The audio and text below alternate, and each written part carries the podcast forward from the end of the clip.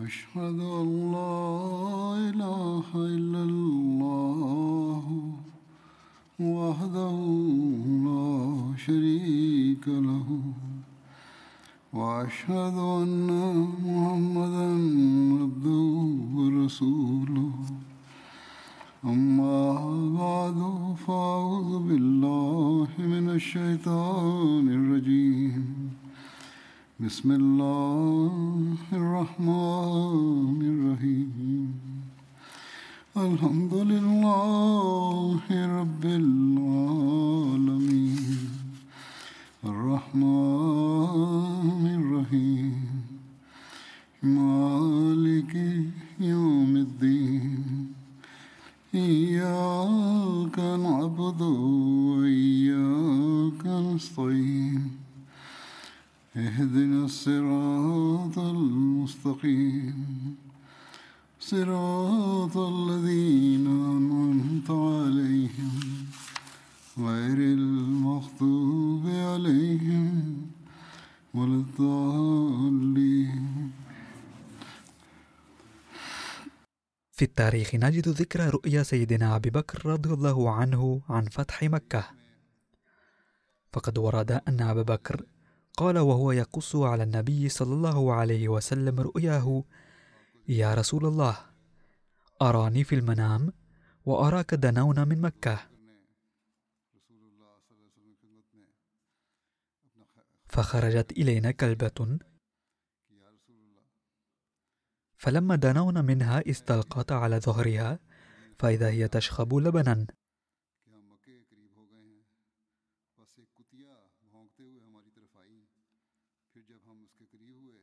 فقال رسول الله صلى الله عليه وسلم ذهب كلبهم وأقبل درهم وهم سيأوون بأرحامهم وإنكم لاقون بعضهم فإن لقيتم أبا سفيان فلا تقتلوه.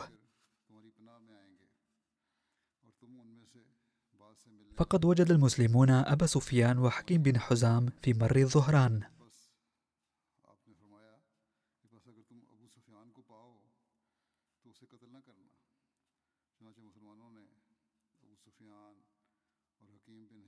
قال ابن عقبة لما توجه أبو سفيان وحكيم بن حزام ذاهبين قال العباس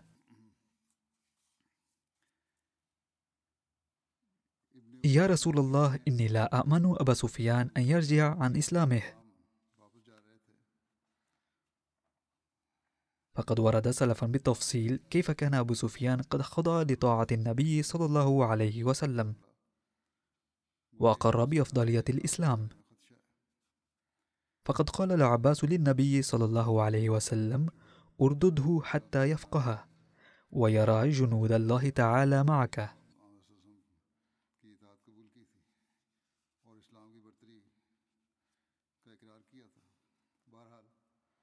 وروى ابن أبي شيبة أن أبو سفيان لما ولى قال أبو بكر يا رسول الله لو أمرت بأبي سفيان فحبس على الطريق.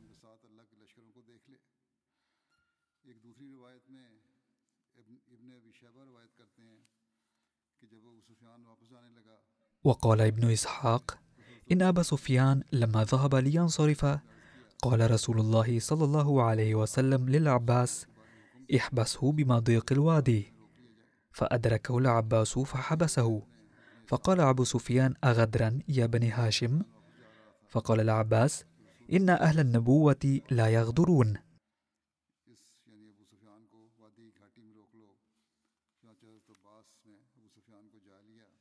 وفي رواية أنه قال إنا لسنا بغدر ولكن أصبح حتى تنظر جنود الله. وإلى ما أعد الله للمشركين. فحبسه العباس بالمضيق حتى أصبحوا.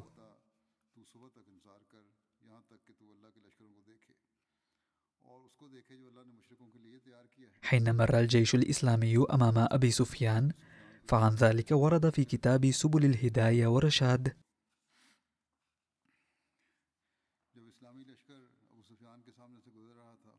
طلعت كتيبة رسول الله صلى الله عليه وسلم الخضراء التي فيها المهاجرون والأنصار.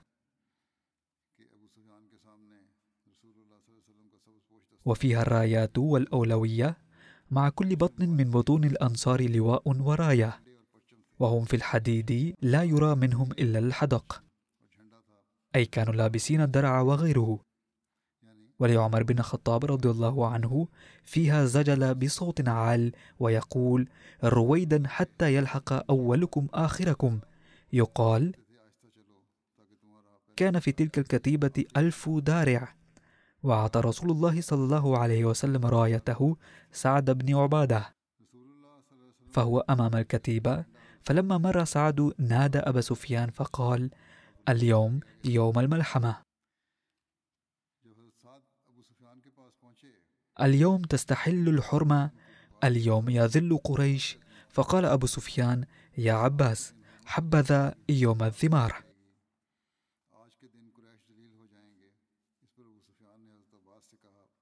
فمرت القبائل وطلع رسول الله صلى الله عليه وسلم وهو على ناقته القصوى. بين أبي بكر الصديق رضي الله عنه وأسيد بن حضير وهو يحدثهما فقال العباس لأبي سفيان هذا رسول الله صلى الله عليه وسلم. وعن عبد الله بن عمر رضي الله عنهما قال لما دخل رسول الله صلى الله عليه وسلم مكة عام الفتح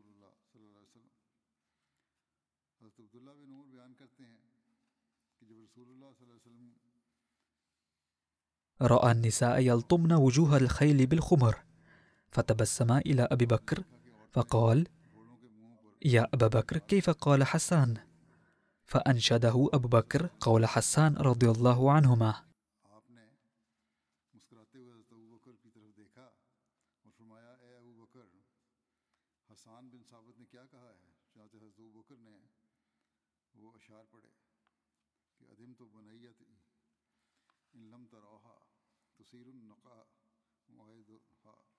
عدمت بنيتي إن لم تروها. تثير النكع موعدها كداع. ينازعن العنة مسرجات يلطمهن بالخمر النساء. فقال رسول الله صلى الله عليه وسلم أن يدخل المدينة من حيث قال حسان أي من كداء وهو اسم آخر لعرفات.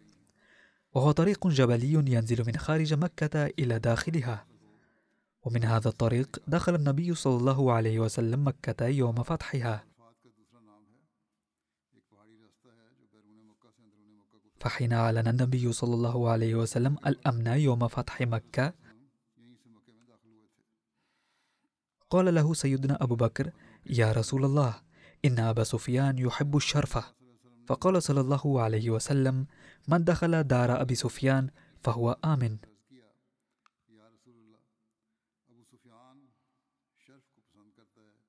بعد فتح مكة أمر النبي صلى الله عليه وسلم بأن يكسر الصنم هبل. فكسر فهو صلى الله عليه وسلم واقف عليه. فقال الزبير بن عوام لأبي سفيان يا أبا سفيان قد كسر هبل. أما إنك قد كنت منه يوم أحد في عزور حين تزعم أنه أنعم.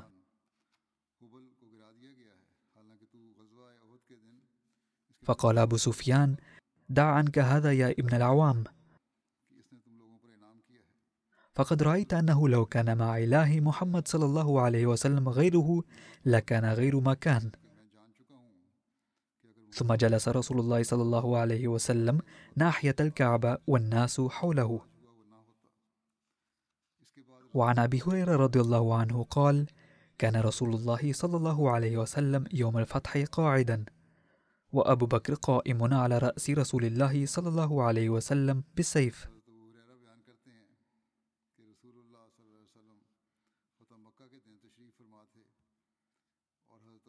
بعد ذلك حصلت غزوة حنين التي تسمى غزوة هوازن وغزوة أوطاس أيضا. وحنين اسم مضيق بين مكة والطائف على بعد ثلاثين ميلا من مكة.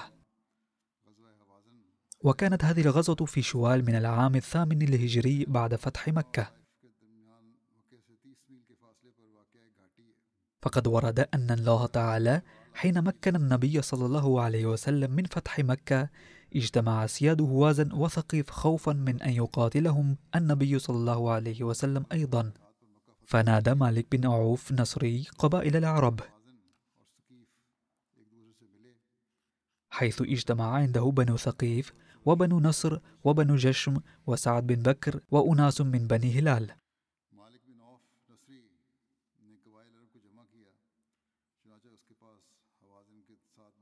فنازلوا كل هؤلاء في الأوطاس. وهو اسم واد قرب حنين. ثم بعث مالك بن عوف عيونه لينقلوا له أخبار النبي صلى الله عليه وسلم. عندما بلغ النبي صلى الله عليه وسلم احتشادهم أرسل لاستطلاع أخبارهم الصحابي عبد الله أبو حدرد أسلمي.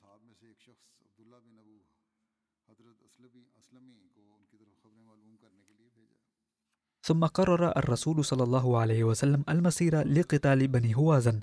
واستعار للقتال السلاح من صفوان بن أمية ونوفل بن الحارث ابن عمه صلى الله عليه وسلم. وخرج صلى الله عليه وسلم بجيش قوامه 12 ألفا لقتال بني هوازن. ووصل إلى مكان يدعى حنين في الصباح الباكر ودخل الوادي. وكان جنود المشركين مختبئين في منحدرات الوادي.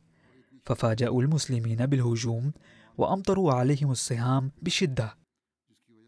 حتى ولى المسلمين متشتتين ولم يبق مع النبي صلى الله عليه وسلم إلا بضعة من صحابته من بينهم سيدنا أبو بكر رضي الله عنه. وعن أبي إسحاق قال جاء رجل إلى البراء وقال أكنتم وليتم يوم حنين؟ فقال أشهد على نبي الله صلى الله عليه وسلم ما ولاه ولكنه انطلق أخفاء أي أخفاء العقل من الناس وحسر أي غير متسلحين إلى هذا الحي من هوازن.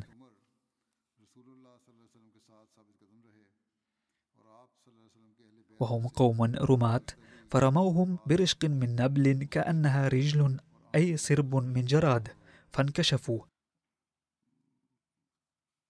وكان في من ثبت مع النبي صلى الله عليه وسلم من المهاجرين في ذلك الموطن أبو بكر وعمر ومن أهل بيته علي بن أبي طالب والعباس بن عبد المطلب وأبو سفيان بن حارث وابنه والفضل بن عباس وربيعة بن حارث وأسامة بن زيد.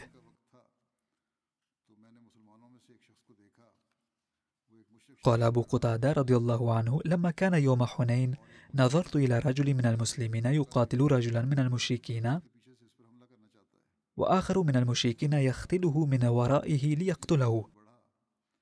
فأسرعت إلى الذي يختله فرفع يده ليضربني وأضرب يده فقطعتها. ثم أخذني فضمني ضما شديدا حتى تخوفت.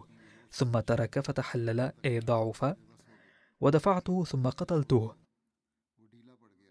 وانهزم المسلمون وانهزمت معهم. فإذا بعمر بن الخطاب في الناس فقلت له ما شأن الناس؟ قال أمر الله. ثم تراجع الناس إلى رسول الله صلى الله عليه وسلم. فقال رسول الله صلى الله عليه وسلم من أقام بينة على قتيل قتله فله سلبه. فقمت لألتمس بينة على قتيلي فلم أرى أحدا يشهد لي.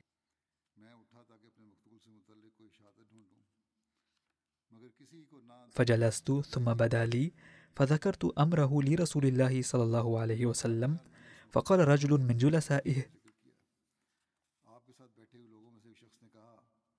سلاح هذا القتيل الذي يذكر عندي فأرضه منه أي أعطه شيئا من المال واترك لي سلب قتيله.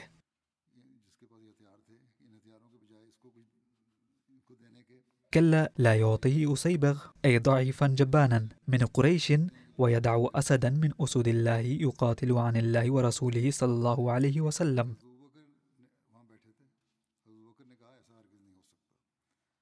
قال فقام رسول الله صلى الله عليه وسلم فأداه إليه فاشتريت منه خرافا أي بستان نخل فكان أول مال تأثلته في الإسلام.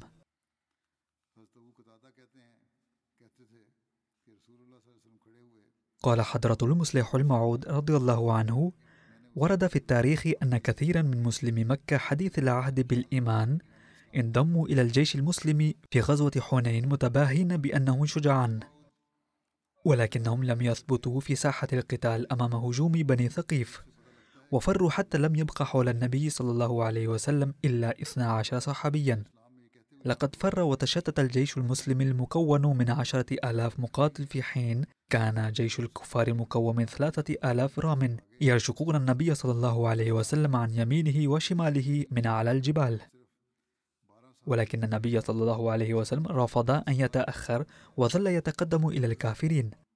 فأخذ أبو بكر لجام راحلة النبي صلى الله عليه وسلم من شدة شفقته عليه.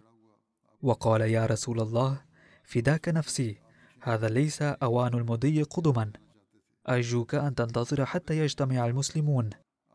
ولكن النبي صلى الله عليه وسلم قال في حماس شديد اترك لجام راحلتي. ثم تقدم راكضا بغلته وهو يرتجز. أنا النبي لا كذب أنا ابن عبد المطلب. أي أنا ذلك النبي الموعود الذي وعد الله بعصمته الدائمة ولست بكذاب. فلا أبالي برماتكم سواء أكانوا ثلاثة آلاف أو ثلاثين ألف.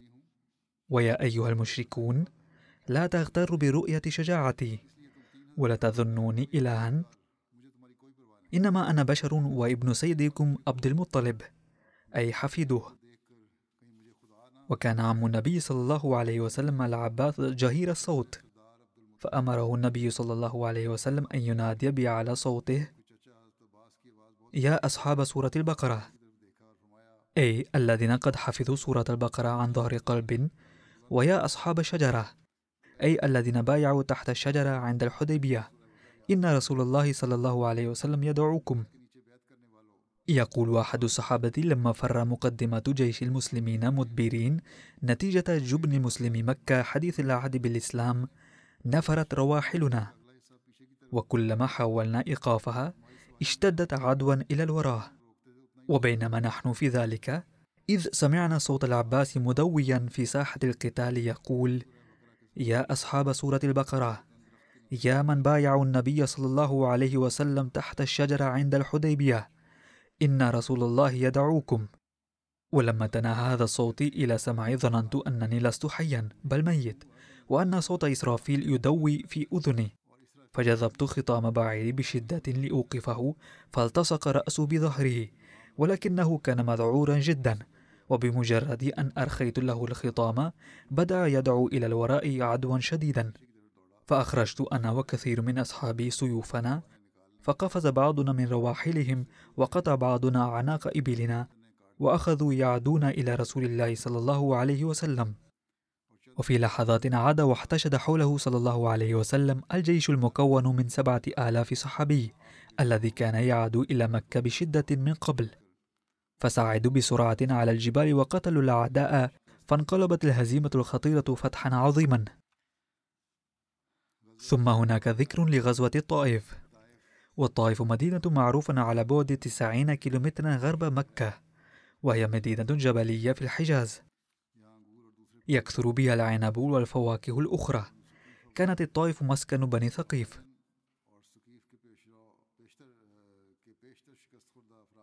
هرب معظم المهزومين من هوازن وثقيف مع زعيمهم مالك بن عوف إلى الطائف وأغلقوا عليهم حصنهم.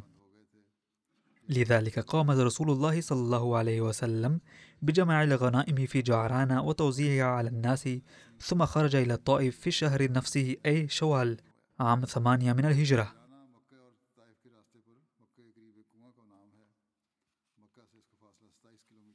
وجعران اسم بئر قرب مكة في الطريق بين مكة والطائف وكانت على بعد 27 كيلومترا من مكة المكرمة.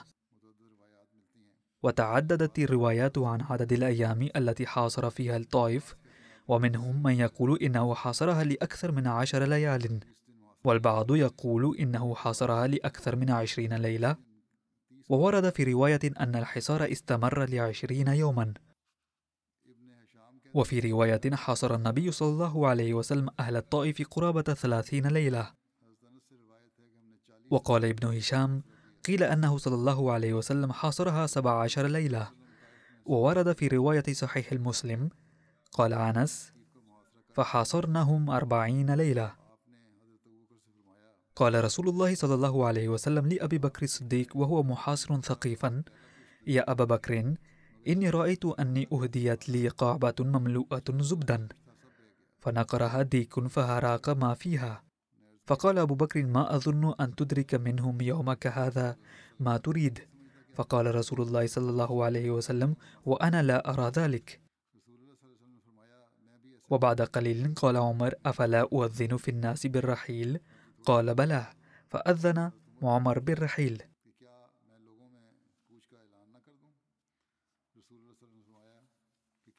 أما غزوة تبوك فقد وقعت في التاسعة للهجرة ولقد ورد عن تبوك أنها تقع على الطريق بين المدينة المنورة والشام الذي كان ممرا مشتركا للقوافل التجارية. وتبوك موضع بين وادي قرى والشام. وتسمى أيضا مدينة أصحاب الأيكة الذين بعث إليهم شعيب. كان أبو بكر مع رسول الله صلى الله عليه وسلم في غزوة تبوك وقد أعطاه النبي صلى الله عليه وسلم في هذه الغزوة لواء كبيرا. ولقد أعطى أبو بكر جميع ماله في هذه الغزوة وكان يساوي أربعة آلاف درهم.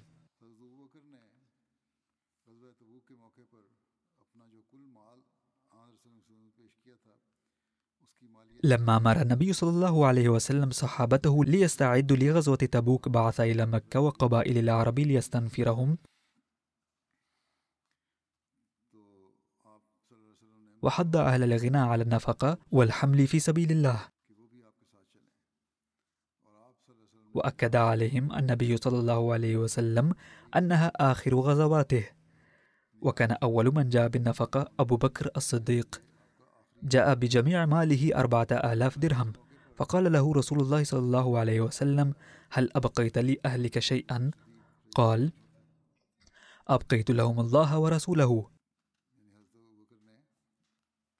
وجاء عمر بن الخطاب بنصف ماله فقال له رسول الله صلى الله عليه وسلم هل أبقيت لأهلك شيئا؟ قال النصف الثاني وجاء عبد الرحمن بن عوف بمئة أوقية وهي تساوي أربعة آلاف درهم تقريبا.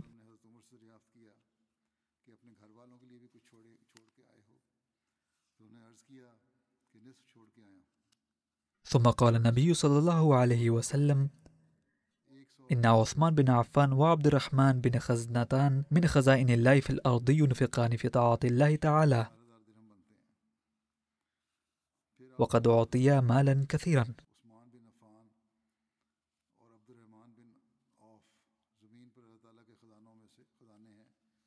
وبعثت النساء بهذه المناسبة حليهن.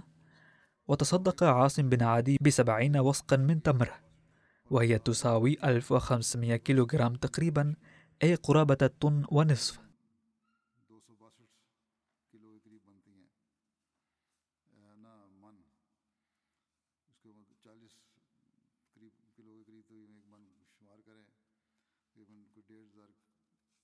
عن زيد بن أسلم عن أبيه قال سمعت عمر بن الخطاب يقول أمرنا رسول الله صلى الله عليه وسلم أن نتصدق؟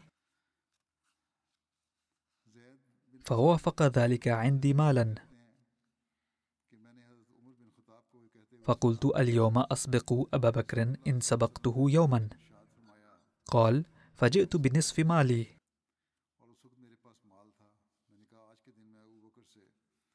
فقال رسول الله صلى الله عليه وسلم ما أبقيت لأهلك. قلت مثله. وأتى أبو بكر بكل ما عنده فقال يا أبا بكر ما بقيت لأهلك؟ قال أبقيت لهم الله ورسوله. قلت والله لا أسبقه إلى شيء أبدا. يقول المسيح الموعود عليه السلام. كان زمن يضحي فيه الناس من أجل الدين الإلهي بأنفسهم وأرواحهم كتضحيتهم الأغنام والشياه أما تضحيتهم للمال فقد ضحى سيدنا أبو بكر الصديق رضي الله عنه أكثر من مرة جميع أثاث البيت حتى إنه لم يبقي إبرة في البيت. وكذلك قدم عمر وعثمان رضي الله عنهما بحسب سعتهما بكل انشراح وانبساط.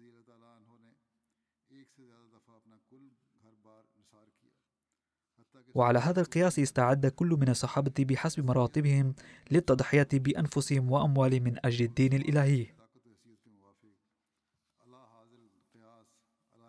بعد ذكر المسيح الموعود مثال هؤلاء الصحابة قال عن المبايعين وهناك أناس يبايعون ويقرون أنهم سيؤثرون الدين على الدنيا وعند تقديم المساعدة والنصرة يمسكون بجيوبهم فهل يمكن أن ينال أحد هدفا دينيا بمثل هذا الحب للدنيا؟ وهل يمكن أن يجدي وجود أمثال هؤلاء نفعا؟ كلا ثم كلا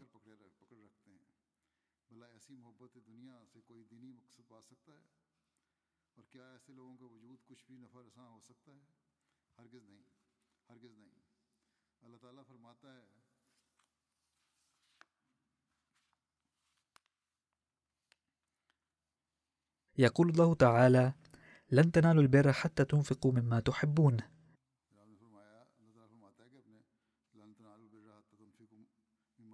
أي لن تكون حسناتكم حسنات حقيقية ما لم تنفقوا المال الذي تحبونه.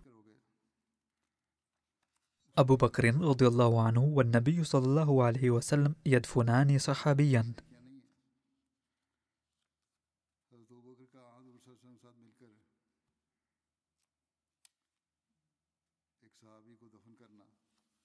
قال عبد الله بن مسعود.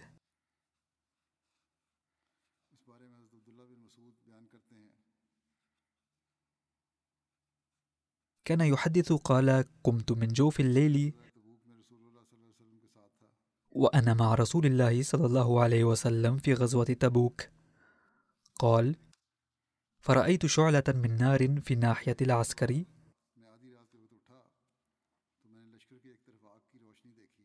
قال فاتبعتها أنظر إليها. فإذا رسول الله صلى الله عليه وسلم وأبو بكر وعمر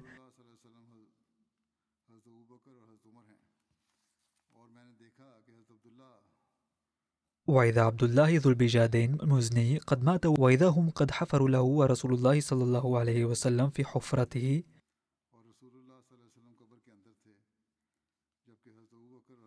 وأبو بكر وعمر يدليانه إليه. وهو يقول أدنيا إلي أخاكما. فدلياه إليه فلما هيأه لشقه قال اللهم إني أمسيت راضيا عنه فارضى عنه. قال يقول وعبد الله بن مسعود يا ليتني كنت صاحب الحفرة. وقد ذكر عن عبد الله ذي البجادين.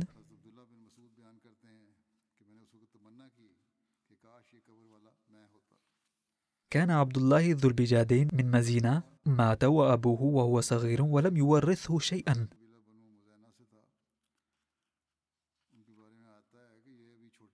وكان عمه ثريا فأخذه فكفله حتى كان قد أيسر فقبل الإسلام بعد فتح مكة. فأخذ عمه كل ما أعطاه حتى جرده من إزاره. فجاء أمه فقطعت بجادا لها بإثنين فاعتذر بواحد فارتدى بالآخر.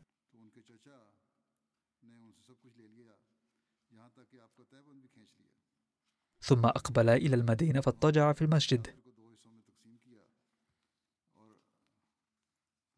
ثم صلى مع رسول الله صلى الله عليه وسلم الصبح. وكان رسول الله صلى الله عليه وسلم يتفحص الناس إذا انصرف من الصبح. فنظر إليه فأنكره فقال من أنت؟ فانتسب له. وفي رواية أنه قال أنا عبد العزى. فقال صلى الله عليه وسلم أنت عبد الله ذو البجادين. ثم قال أنزل مني قريبا. فكان يكون في أضيافه ويعلمه القرآن حتى قرأ قرآنا كثيرا. وكان رجلا صيتا فكان يقوم في المسجد فيرفع صوته في القراءة.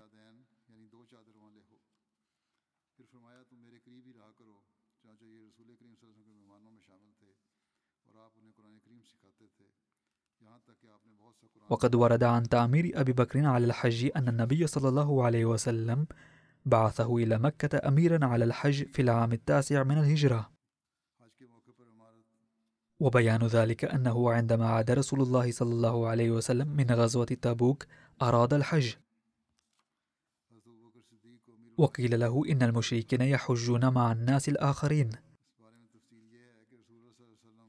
ويقولون كلمات الشرك أيضا. ويطوفون بالكعبة عراة فلما سمع النبي صلى الله عليه وسلم ذلك تراجع عن إرادة الحج في ذلك العام وخرج أبو بكر الصديق رضي الله عنه في ثلاثمائة رجل من المدينة. وبعث معه صلى الله عليه وسلم بعشرين بدنة قلدها صلى الله عليه وسلم وأشعرها بيده الشريفة. وساق أبو بكر رضي الله عنه خمس بدنات.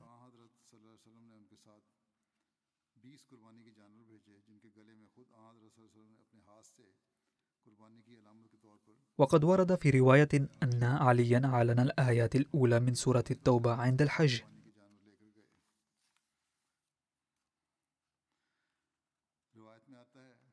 وفي رواية عن أبي جعفر محمد بن علي أنه قال لما نزلت براءة على رسول الله صلى الله عليه وسلم وقد كان بعث أبا بكر الصديق رضي الله عنه ليقيم للناس الحج قيل له يا رسول الله صلى الله عليه وسلم لو بعثت بها إلى أبو بكر فقال لا يؤدي عني إلا رجل من أهل بيتي. ثم دعا علي بن أبي طالب فقال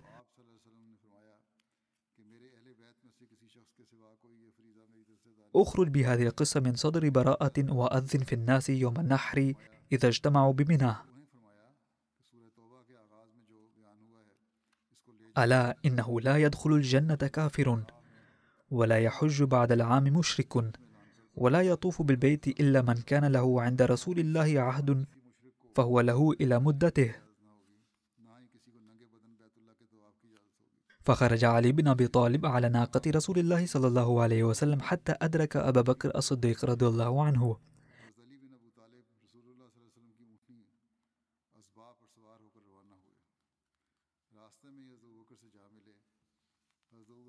لقي علي أبا بكر رضي الله عنهما في عرج أو ضجنان.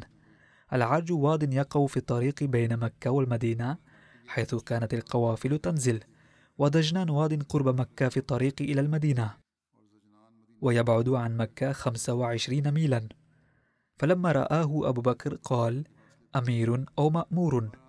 هذا قمة التواضع. فقال بل مأمور.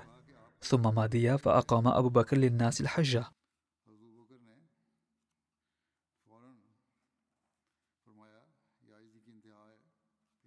والعرب إذ ذاك في تلك السنة على منازلهم من الحج التي كانوا عليها في الجاهلية حتى إذا كان يوم النحر.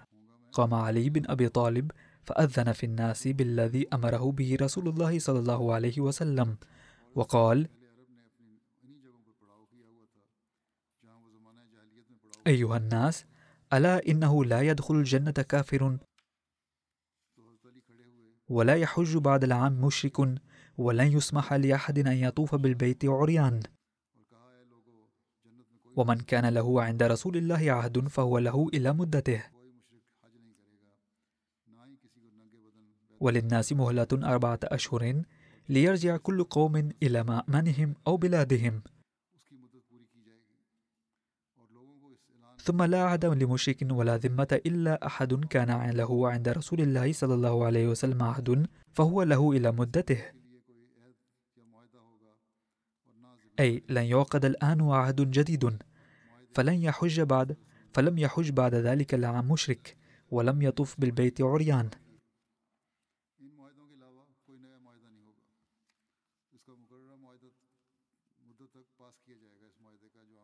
ورد في رواية عن علي رضي الله عنه أن أبا بكر رضي الله عنه أتى عرفة وخطب في الناس ولما انتهى توجه إلي وقال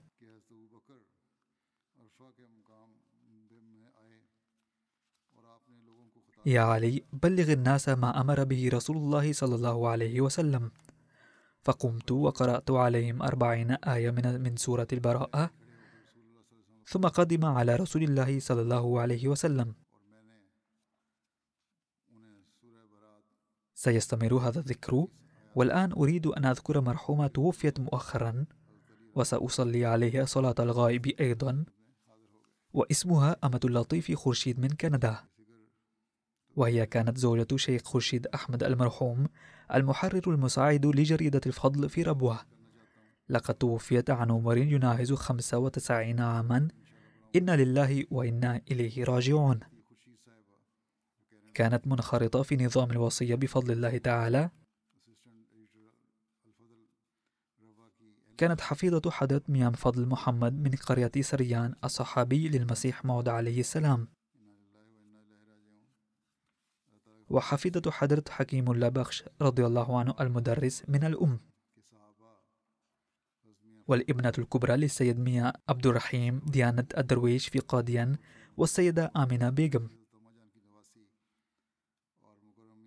تخرجت في الثانوية من مدرسة نصرة بقاديان ثم سجلت في جامعة نصرة في 1943 أو 1944 ودرست فيها سنتين. ثم قدمت امتحانا لشهادة الأديب الفاضل كطالبة خاصة. تزوجت من شيخ خورشيد أحمد المحرر المساعد لجريدة الفضل كما ذكرت. وأعلن الخليفة الثاني رضي الله عنه نكاحهما في المسجد المبارك. ورزقهم الله ثلاثة أبناء وابنتين.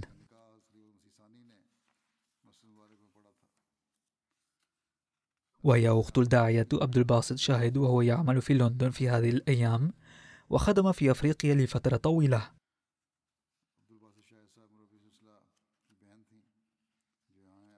وحفيدها السيد وقاص أحمد خورشيد أيضا داعية في أمريكا. هي أسرة علمية جيدة وأختها السيدة أمة الباري ناصر أيضا تقوم بأعمال علمية.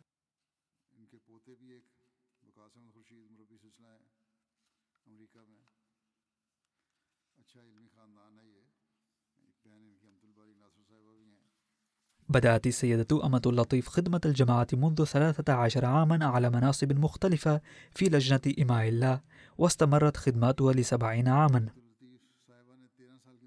وفقت للخدمة بحسب توجيهات الخليفة الثاني رضي الله عنه وتحت إشراف حضرة نصر جهان بيغم رضي الله عنها ومع الصالحات خدمت في قاديان ثم عندما انقسمت شبه القارة الهندية خدمت بصفتها مسؤولة المهاجرات بأمر من الخليفة الثاني والسيدة أم متين رضي الله عنهما.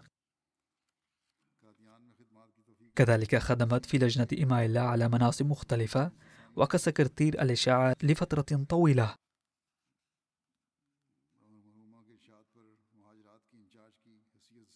ومحررة المجلة مصباح. من 1979 إلى 1986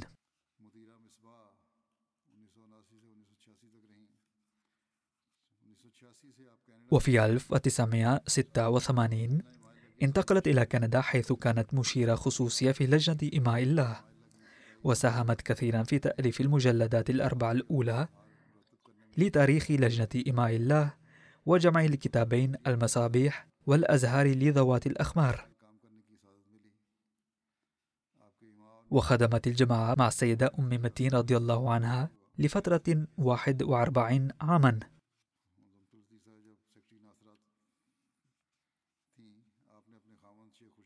وتحت إشرافها أوقد الاجتماع الأول لناصرات الأحمدية لأنها كانت سكرتير الناصرات. وكذلك ألفت مع زوجها كتابين آخرين وهما راهي إيمان أي طريق الإيمان وتاريخ وجيز للجماعة الأحمدية. قال ابنها السيد لايق أحمد بشير لقد علمت جميع أولادها درسا مهما أنه لو تكلم أحد ضد الجماعة أو الخلافة فلا تسمعوا له وإذا وقع منه شيء في آذانهم فلا تعيدوه ولا يردد به لسانكم. لأن تأييدات الله تعالى الخاصة مع الجماعة والخلافة. وقالت بعد كل ابتلاء وفتنة تظهر آيات الله تعالى في حق الجماعة لذا لا تشترك في الفتنة عبثا.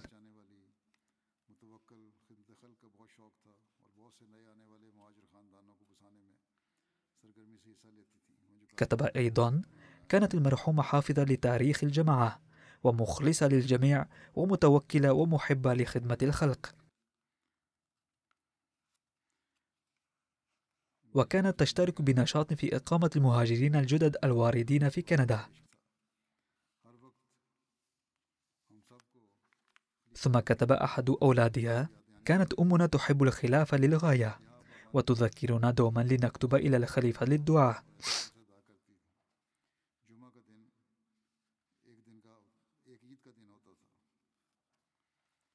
وتلتزم بصلوات وتصلي باهتمام.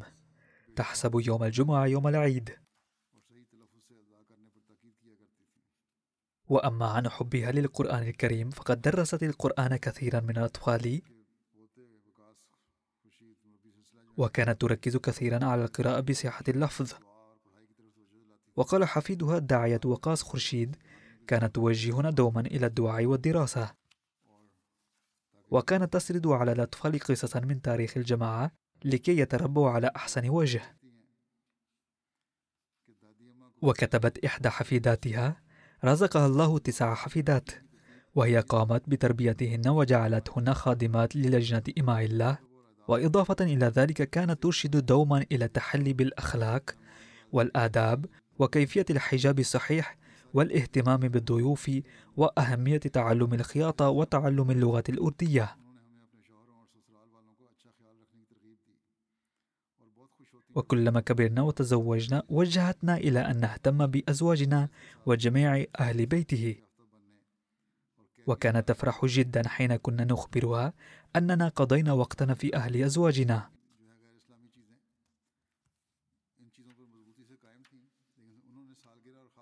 ومع هذه الواجبات رغبتنا في أن ندرس جيدا ونعمل وكانت متمسكة جدا باجتناب العادات غير الإسلامية مثل الاحتفال بأيام الميلاد. ولكنها جعلت أيام الميلاد والمناسبات الخاصة جديرة بالذكر لأنها كانت تدعو إلى أن نجتمع ونقرأ أنشودة الحمد والثناء لله بالجماعة ونقوم بالأدعية جماعة.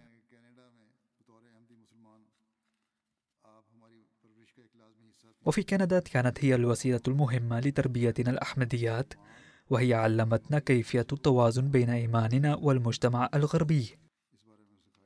هذا هو واجب الأمهات والكبار في الأسرة وهو ضروري لتربية الجيل الجديد إذ لا بد من تعليم الجيل الجديد الدين وتوجيههم إلى دمج أنفسهم في هذا المجتمع من دون أي شعور بالنقص. رحمها الله تعالى وغفر لها ورفع درجاتها ووفق أولادها ونسلها لمواصلة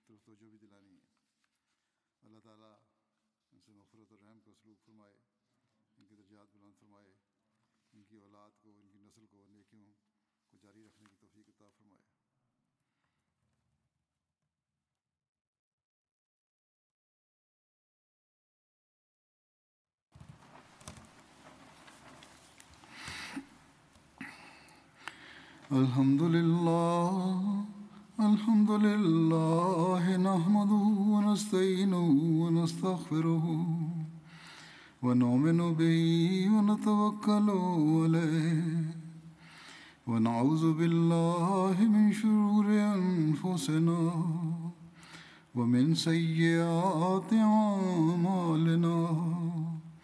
من يهده الله فلا مضل له ومن يضلله فلا هادي له. ونشهد أن لا إله إلا الله. ونشهد أن محمدا عبده ورسوله. عباد الله رحمكم الله. إن الله يأمر بالعدل واللسان وإيتاء ذي القربى وينهى عن الفحشاء والمنكر والبغي يعظكم لعلكم تذكرون. اذكروا الله يذكركم وادعوه يستجب لكم ولذكر الله أكبر.